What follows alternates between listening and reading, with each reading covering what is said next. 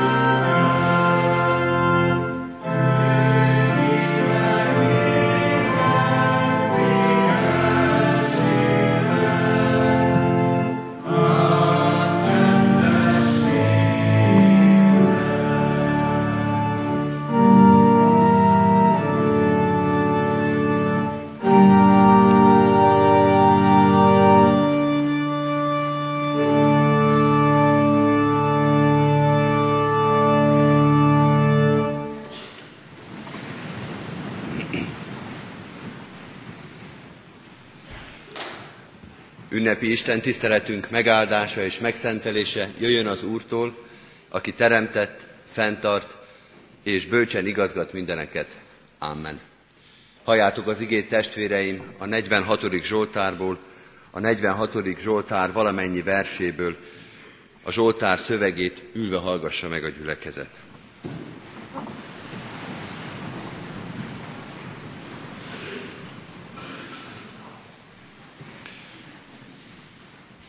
Isten, ami oltalmunk és erősségünk, mindig biztos segítség a nyomorúságban. Azért nem félünk, ha megindul is a föld, és hegyek omlanak a tenger mélyébe, ha háborognak és tajtékoznak is vizei, és tombolásától megrendülnek a hegyek. Egy folyam ágai örvendeztetik Isten városát, a felségesnek szent hajlékait. Isten van benne, nem inog meg, megsegíti Isten reggelre kelve. Népek háborognak, országok inognak, ha az Úr mennydörög, megretten a föld. A seregek ura velünk van, Jákob Isten, ami várunk. Jöjjetek, lássátok az Úr tetteit, akik bámulatos dolgokat, aki bámulatos dolgokat művel a földön. Háborúkat szüntet meg a föld kerekségén, íjat tör össze, láncsát tördel szét, harci kocsikat éget el. Csendesedjetek el, és tudjátok meg, hogy én vagyok az Isten. Magasztalnak a népek, magasztal a föld. A seregek ura velünk van, Jákob Istene, ami várunk. Isten tegye áldottá igének hallgatását és szívünk befogadását. Gyertek testvérek, hajtsuk meg a fejünket és imádkozzunk.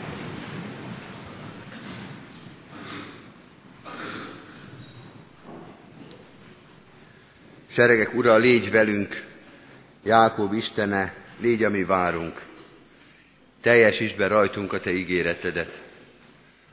Hadd legyen biztos pont az életünkben, egy olyan világban és olyan életben, amelyben a legbiztosabb dolgok is szerte foszlanak, a legszebben hangzó ígéretek is sokszor a semmibe tűnnek. Te légy az, aki beteljesített szavadat, aki a megígért dolgodat, a megígért üdvösséget, a megígért evangéliumot elhozod a szívünkbe. Nyisd meg az életünket, hogy ezt a hűséget, ezt a szeretetet, ezt az erőt lássuk, értsük és el tudjuk fogadni. Mutasd meg, hogy itt vagy ebben a világban. Mutasd meg, hogy megérthető, elérhető a Te evangéliumod. Nyisd meg a szívünket, hogy ne csak halljunk Téged, ne csak a fülünkkel tudjunk hallani és befogadni, hanem a szívünk, az életünk, a mindennapjaink is változzanak, erősödjenek a Te igéd által. Bocsáss meg minden alkalmat, amikor ezt a csodát, ezt a jelenlétet, ezt az ajándékot nem vettük észre, nem becsültük meg, ha elengedtük a Te szavadat és igédet, a Te ige hirdetésedet a fülünk mellett. Segíts, hogy megbecsüljük az alkalmat, amikor szólsz, segíts, hogy megbecsüljük az alkalmat, amikor az asztalhoz hívsz, amikor asztal terítesz számunkra, amikor megtöröd a kenyeret, a kezünkbe adod a kejhet, amikor asztal közösségbe vonsz minket. Hadd legyen a mai Isten tisztelet ünnep ebben az értelemben is az ige hirdetésre való figyelés, az arra való engedelmes válasz, az úrvacsorai közösségbe való részvétel, hadd erősítse a veled való szövetségünket és kapcsolatunkat. Így áld meg a szíveket, a figyelmet, a fegyelmet, amely hozzád kötöz, amely életünket erősíti, jobbítja és tisztítja. Kérünk téged, mennyei atyánk, bocsáss kiránk szent lelkedet, hogy az ige hirdetésben, az úrvacsorai közösségben, méltóképpen járuljunk hozzád.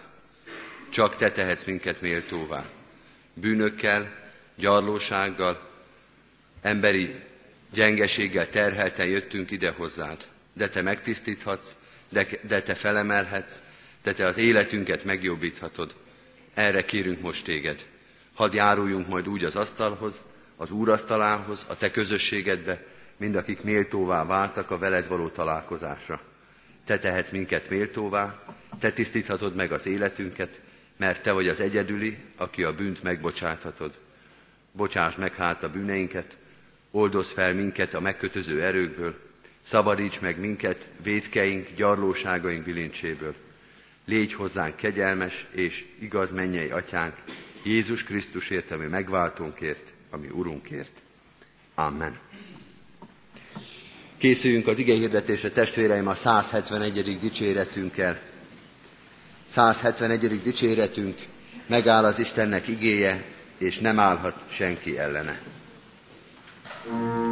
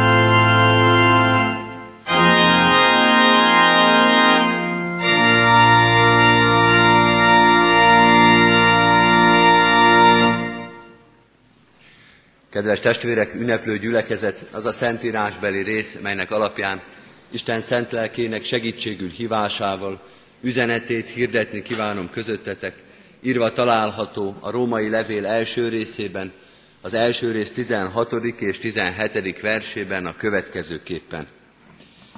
Mert nem szégyellem az evangéliumot, hiszen Isten ereje az minden hívőknek üdvösségére, elsőként zsidóknak, de görögöknek is, mert Isten a maga igazságát nyilatkoztatja ki benne, hitből hitbe, ahogyan megvan írva, az igaz ember pedig hitből fog élni. Eddig Istennek írott igéje.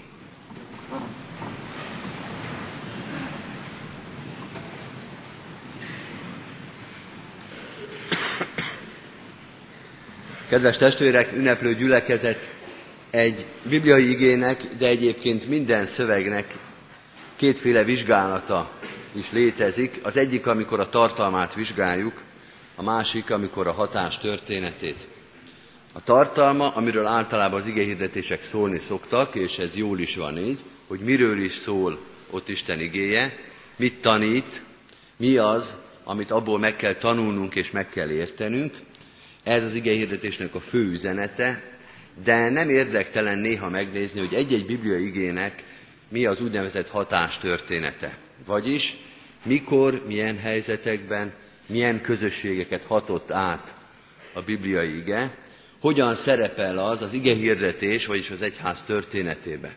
Mert meglepő jelenségekre lehetünk figyelmesek, és ebből visszakövetkeztethetünk az ige tartalmára is, hogyha ez az ige például, amiről most szó van, ebben és ebben a korban vált igazán fontossá, ekkor hivatkoztak rá, ekkor változtatta meg az egyháznak a belső életét, nyilván olyan tartalmakat hordoz, amelyek egyes időszakokban, vagy bizonyos időszakokban különösen fontossá válnak. Miért ez az ige az, amely mondjuk 1517 környékén Luther Mártont felindította egy teljesen új teológia megfogalmazására? Miért ez az ige az, amelyik 400 évvel később, a 20. század elején Bart Károlynak a római levél magyarázatában egy új hangsúlyt adott, és azóta egy új protestáns teológia alakult ki azon.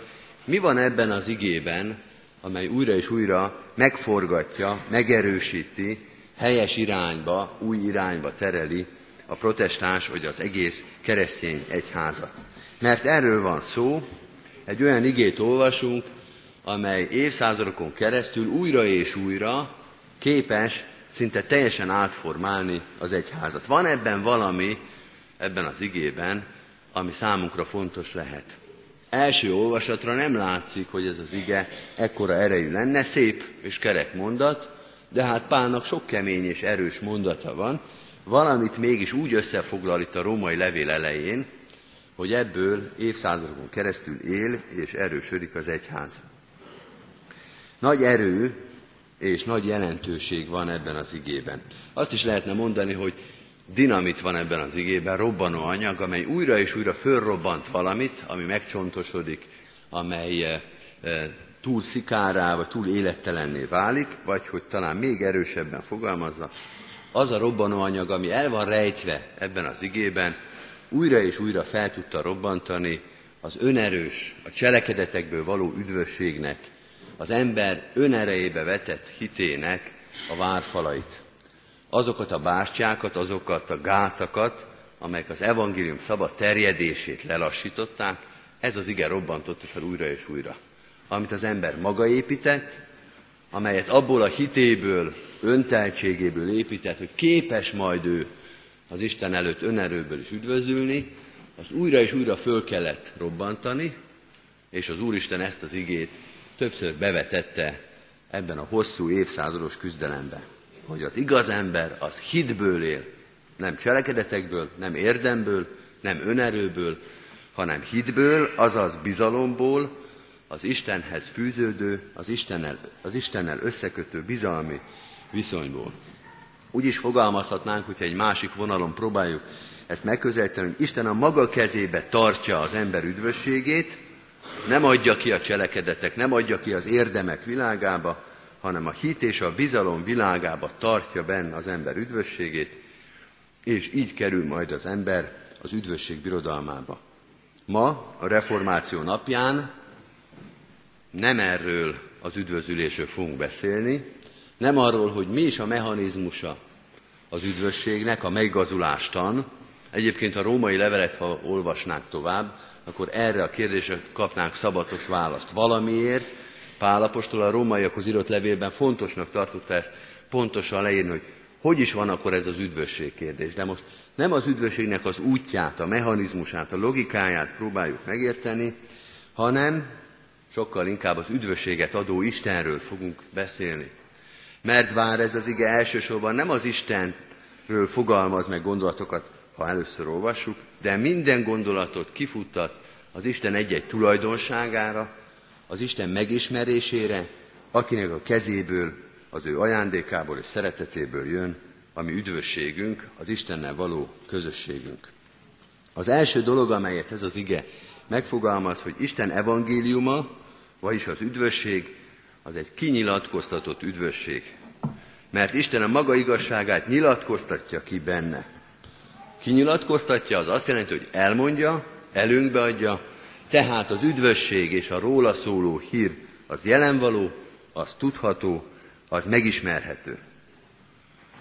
Vannak dolgok, amelyek el vannak rejtve előlünk, amelyeket nem látunk, vannak dolgok, amelyekhez nem férünk hozzá, de az üdvösség az nem ilyen. Az evangélium az nem ilyen. Az nyilvános, az nyilvánosságra van hozva. Volt idő, amikor még előtte voltunk ennek, amikor ezt még nem láttuk. De most már utána vagyunk. Az Isten már kinyilatkoztatta ezt, már elmondta ezt, ti már tudhatjátok, ti már ismerhetitek, ti már olvashattátok, ti már megérthetétek, hangsúlyozza pár rögtön a római levél elején, új dolgot már nem fogok mondani, esetleg van, aki még ezt nem hallotta, de már megtudható az, hogy mi az üdvösség, hogy hogyan kerülünk mi az Isten országába. Néhány nap múlva, november 5-én lesz egy koncert a Diszterembe, amely a Disztermi, a új kollégiumban bemutatott zenei alkalmaknak lesz az egyik nagy sereg szemléje azoknak a régi bemutatóknak, régi koncerteknek az emlékére vagy tiszteletére, amelyeket itt tartottak az elmúlt száz évben. És lesz ezen az alkalommal egy ősbemutató. Az ősbemutató az, hogy van egy mű, amelyet valaki megírt, és most fogják először bemutatni. Ez az ősbemutató konkrétan Gárdonyi Zsoltnak az egyik művének az ősbemutatója lesz. Most abban a helyzetben vagyunk, hogy tudjuk, hogy ez a, a mű már meg van írva, de még nem hallotta senki. Számítsuk le azokat, akik most gyakorolnak, és fogják majd elénekelni nekünk, meg eljátszani nekünk. A közönség még nem ismeri. Az ős bemutató után azt fogjuk mondani, hogy ez egy ismert mű, be van mutatva. Azt mondja Pál, az evangélium ősbemutatója már megtörtént, már ismerhető. Már nem csak az az egy-két ember, aki be fogja mutatni, már a széles nyilvánosság számára fel van mutatva. Vagy ugyanebben az esemény sorozatban, majd november végén lesz megint, azt nem ősbemutatónak szokták nevezni, hanem egy kiállítás megításnak, vagy bemutatásnak készül emlékplakett a száz éves új kollégiumról. Ma még nem ismerjük ezt a plakettet, ma még csak ígéret, de eljön az idő, november 30-án, amikor a széles nyilvánosság is megismerhet egy kis tárgyat, egy bronz plakettet, ami az új kollégium századik évfordulójára készül. Ismerjük ezt a jelenséget. Azt mondja Pál, ha ismeritek, akkor vegyetek tudomásul, hogy az evangéliummal is ez a helyzet, hogy be van mutatva, hogy föl van mutatva, hogy mindenkinek, aki itt ül ebben a templomba, vagy aki olvasta a római levelet, reális esélye van arra, hogy az üdvösséget, az Isten szeretetét, az Isten evangéliumát, örömüzenetét megismerje, mert ez egy kinyilatkoztatott üdvösség. És nem csak kinyilatkoztatott, hanem egyben beteljesedett üdvösség is. Mert az Isten a maga igazságát nyilatkoztatja ki benne, hitből hitbe, ahogyan megvan írva, itt van most a lényeg, az igaz ember hitből fog élni. Ha megnézzük a Bibliánkat a magyar fordításban is, és az újkori fordításokban, itt két idézőjelet látunk, mert arra utal a Biblia fordító, hogy ez egy idézet, konkrétan Habakuk profétának a könyvéből való, és azt mondja, azt idézi, vagy azt mutatja az idézőjel, hogy Pál egy ószövetségi ígéretre hivatkozik. vagy még pontosabban az Úristen egy ószövetségi ígéretét teljesíti be akkor, amikor az igaz embert a, hitén által, a hite által, a hitéből üdvözíti. Az Isten hűséges, mondja Pál, az Isten szavatartó, az Isten megbízható, ha ő kijelent valamit az Ószövetségben, hogy az igaz ember hitből fog élni, akkor az így is lesz. Hogy az ő ígéretei beteljesednek. Nem egy új története ez a szónak abban az értelmében, hogy az ígéret már régen elhangzott, és nem habakuknál először, hanem sokkal régebben. Hogy az üdvösség, ami most itt van a világban, az egy régi-régi ígéretnek a beteljesedése. Sok minden történt azóta, és biztos volt olyan pillanat, amikor úgy érezhette, mondjuk a kiválasztott nép, hogy nem lesz ebből az üdvösségből már semmi. Hogy innen már nincs fölkelés, hogy innen már nincsen megerősödés. De az Isten mindenen keresztül beteljesíti az ígéretét. Nagy dolog ez egy olyan világba, kedves barátaim, ahol olyan sok ígéret vált semmivé, vagy azért, mert eleve nem is akarták betölteni, úgy ígértek nekünk valamit, hogy már az ígéret pillanatában tudták, hogy ezt nem fogjuk megtartani, vagy azért, mert meg akarták tartani, csak nem volt hozzá erejük. Jót gondoltak, szépet mondtak, szépet ígértek, ez is volt a szándékuk, csak erejük nem volt hozzá. Csak nagyot mondtak, nagyobbat, mint amit be tudtak volna tartani. Pál azt mondja, ha az Úristen ígér valamit, akkor akarata és hatalma is van arra, hogy azt megtartsa. Bizonyos értelemben a kimondás pillanatától kezdve az megvan. Nem kell állandóan ellenőrizgetni, hogy sikerült-e, beteljesedett-e. Vajon, amit az Isten ígért, az úgy van-e? Erős vár a mi Istenünk, énekeljük a reformáció napján, az azt jelenti, hogy olyan biztos, olyan fontos alap az Isten igéje, amely állandóan ott van előttünk, ott van a lábunk alatt, ott van az életünk alapjaként, és nem inog meg. Ugyanerről beszél tulajdonképpen a következő gondolat is, az Isten ereje. Ezt a szót maga is használja Pál, mert nem szégyellem az evangéliumot, hiszen Isten ereje az. Az evangélium az az Isten ereje. Az üdvösség, az, hogy az Úristen megnyitja az üdvösségnek a kapuját, az nem egy véletlen esemény. Egyrészt nem arról van szó, hogy valaki befeszítette a mennyország kapuját. Hogy az Úristen ugyan nem akarta, de valaki, mondjuk mi, vagy valaki, kinyitotta az Isten ajtaját, ezt az üdvösség ajtaját, ezt Isten nyitotta ki. Istenek van hatalma minket oda beengedni. Nem arról van szó, hogy nyitva felejtette, hogy véletlenül úgy alakult, hanem ő tudatosan nyitotta ki. Hatalom, erő és tudatosság van az üdvösség mögött. Isten úgy döntött, hogy megnyitja az üdvösséget, és nem is hagyja, hogy azt előttünk valaki becsukja. Isten úgy döntött, hogy kinyitja az üdvösség kapuját, látjuk magunk előtt, és biztosak lehetünk abba, hogy mire odaérünk, az az ajtó még nyitva lesz. Hányszor van úgy, hogy az ember lát egy nyitott ajtót, nagy örömmel elindul, és akkor valaki az óra előtt bezárja az ajtót. Berúgja előttünk az ajtót. Nem enged minket be. Megakadályozza, hogy oda bekerüljünk. Pál azt mondja, az Isten ereje ott van emögött az ígéret előtt. Azt az ajtót, amit az Isten nyitott ki, azt senki nem fogja bezárni előttünk. Erről beszél Pál a római levél 8. részében, amikor azt mondja, nem választhat el minket senki az Isten szeretetétől. Nem csukhatja be előttünk az ajtót, azt az ajtót senki, amit az Isten megnyitott. Nem kell vizsgálódni, nem kell félni, nem kell állandóan nézni, hogy nyitva van-e még az ajtó.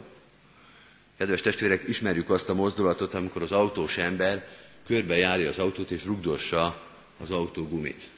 Hogy vajon nem túl lapos-e, megbízhatók-e még az abroncsok. Érdemes azt néha átvizsgálni, mert milyen kellemetlen az, milyen veszélyes az. Hogy ugyan jó minőségű autógumit vettünk, sokba is került, most ugye ennek van az időszaka, hogy föltetettük, de vajon megbízható-e, nem fog-e minket cserbe hagyni? ezzel a szkepszissel, ezzel a bizalmatlansággal nem kell körbejárni mindig az üdvösséget, hogy vajon tart-e még, vajon elég erőse, vajon megbízható-e. Mert ha az Úristen azt kinyitotta, ha azt odaadta, akkor az, első pillanattól az üdvösség megindulásáig, az üdvösség kinyílásáig az erős, hatékony és megbízható.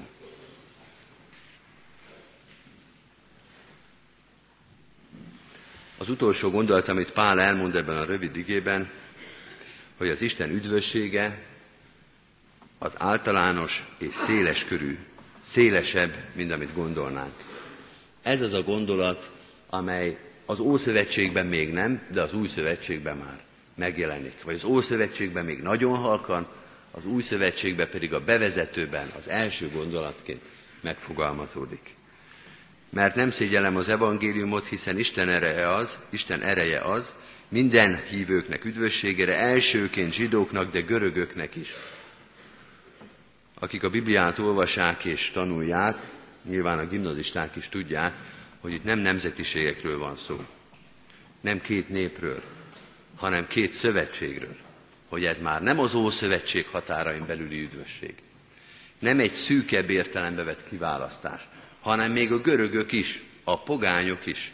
Az első kiválasztásban, a szűkebb értelembe vett Ószövetség kiválasztáson kívüliek is oda tartozhatnak az Isten üdvösségéhez.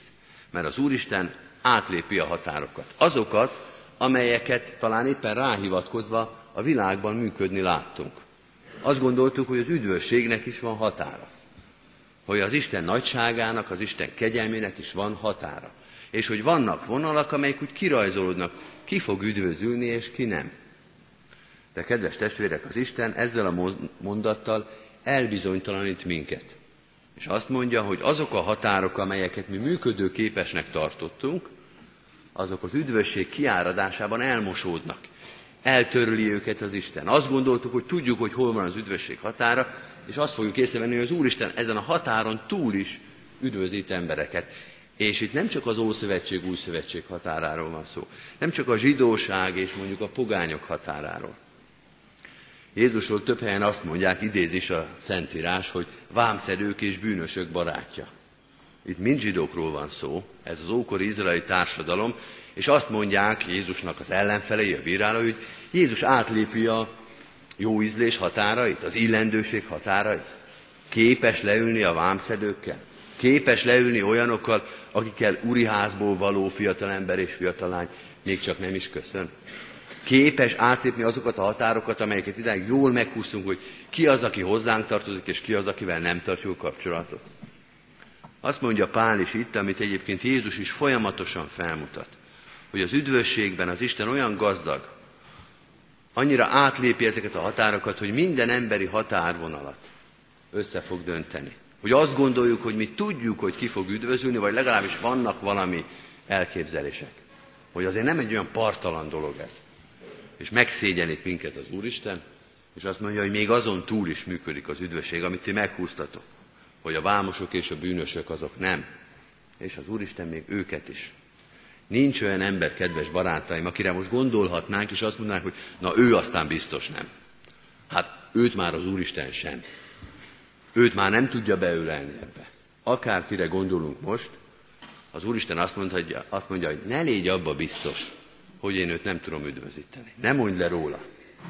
Ne gondold, hogy az Isten kegyelme és szeretete őt már nem tudja behozni. Őt már nem tudja a határon, ezen a határvonalon beljebb emelni. Az Isten kegyelme és szeretete átjárja ezt az egész világot. Olyan helyekre is eljut, ahol korábban nem is gondolták.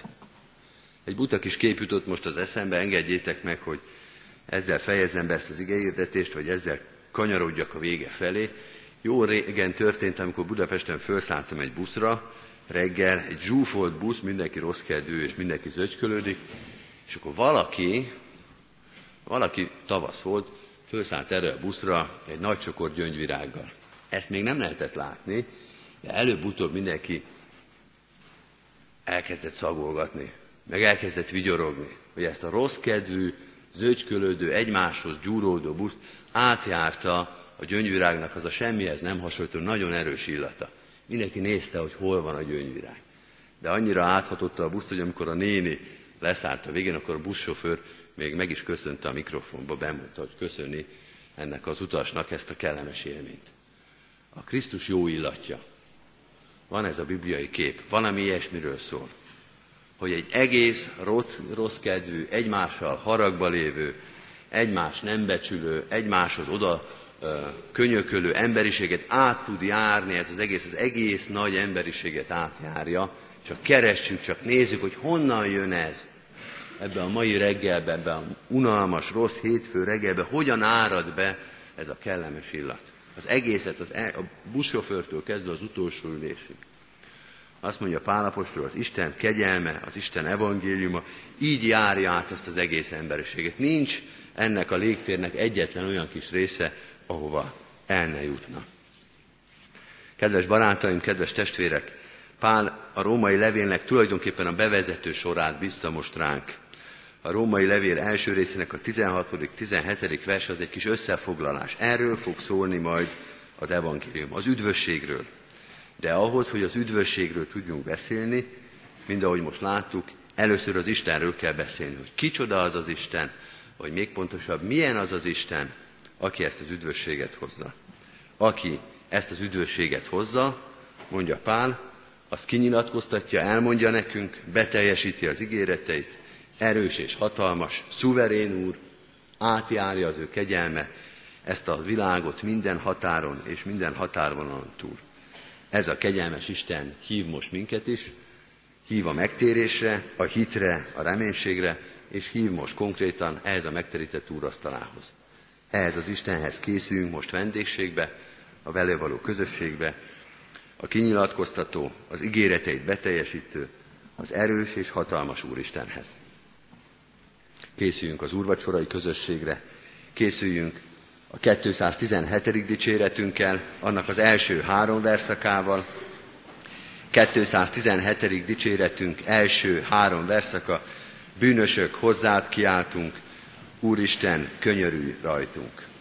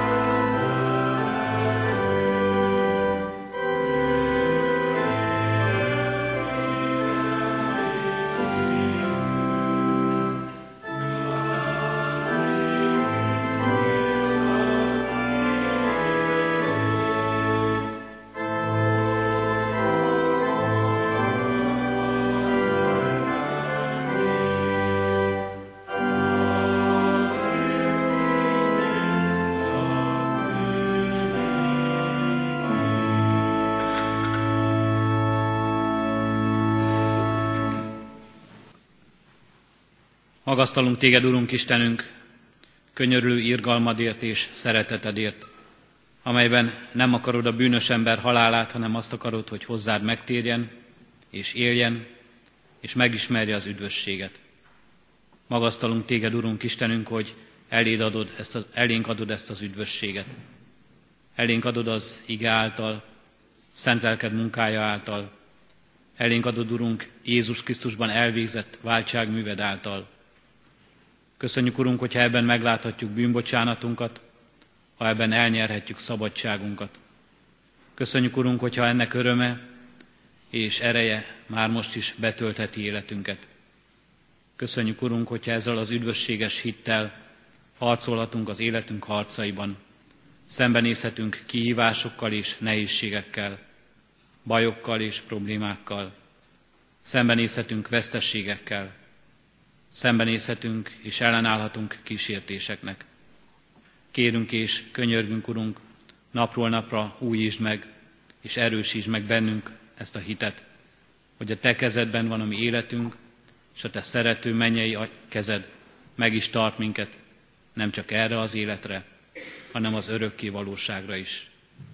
Köszönjük, Urunk, hogy ingyen kegyelmedből adod ezt nekünk, hogy nem nekünk kell ezt elnyerni, nekünk, nem nekünk kell ezért megfizetni, mert Te fiadban, Jézus Krisztusban megfizetted ennek árát. Kérünk és könyörgünk, Urunk, ad, hogy ezért tiéd legyen minden dicsőség, és minden erő, és minden hatalom az életünkben, a te, az egész életünket a Te kezedbe helyezhessük.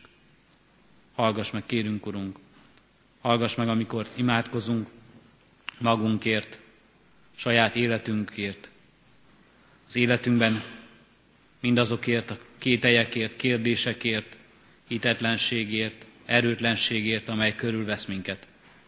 Amikor imádkozunk, Urunk, szeretteinkért, közel és távolban lévőkért, akiket ránk bíztál, akikért felelősséget érzünk, akiket szeretünk és akiket elét hozunk, hogy közben járjunk értük. Tartsd meg őket is, Urunk, ebben a kegyelemben.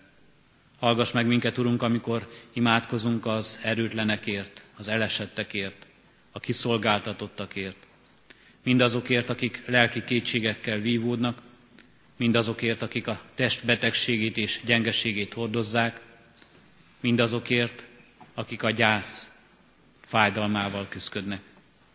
Kérünk és könyörgünk, Urunk, Te légy vigasztalójuk, gyógyítójuk, Te légy erősítőjük. Hallgass meg minket, Urunk, amikor imádkozunk szegényekért, háborúságot szenvedőkért, azokért az emberekért és az egész emberiségért, a nyomorúságban vannak. Könyörgünk, Urunk, Te újíts meg minket, Te adj testvéri szeretetet szívünkben, hogy egymás terhét hordozni tudjuk.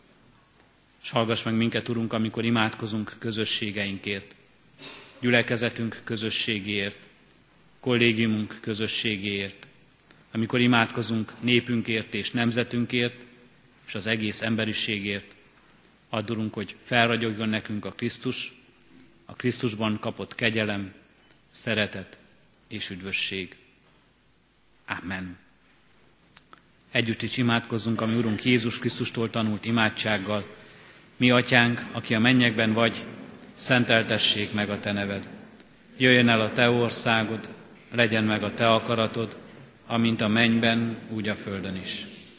Mindennapi kenyerünket add meg nékünk ma, és bocsásd meg védkeinket, miképpen mi is megbocsátunk az ellenünk védkezőknek.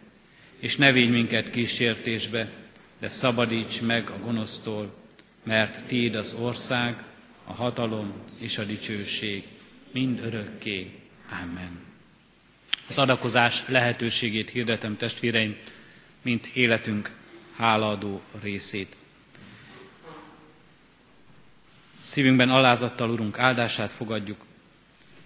Istennek népe, áldjon meg téged az Úr, és őrizzen meg téged. Világosítsa meg az Úr az ő orcáját te rajtad, és könyörüljön te rajtad.